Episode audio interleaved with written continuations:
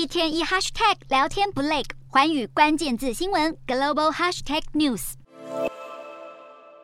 二零二二年进入尾声，投资人情绪谨慎。美股在二十九号的交易量清淡，主要是靠科技股逢低买盘力撑，让四大指数尾盘涨幅扩大。其中道琼收涨超过三百四十五点，几乎收回了前一天的跌幅。而费半也劲扬超过百分之三，台积电 ADR 股价大涨超过百分之四，特斯拉也大升百分之八。美股四大指数全数收红，道琼指数大涨三百四十五点零九点，收三万三千两百二十点八零点；纳斯达克劲扬两百六十四点八零点，收一万零四百七十八点零九点；标普五百扬升六十六点零六点，收三千八百四十九点二八点。费半指数上扬八十一点四五点，收两千五百三十四点九五点。欧洲股市方面，由于美国劳工部上调了初领失业金的人数，符合市场预期，也暗示经济稍微冷却，舒缓了投资人对于未来升息方向的担忧。欧洲三大股市也全数收红，英国股市小涨十五点五三点，收七千五百一十二点七二点；德国股市上涨一百四十六点一二点，收一万四千零七十一点七二点；法国股市上扬六十二点九八点，收六千五百七十三点四七点。以上就是今天的欧美股动态。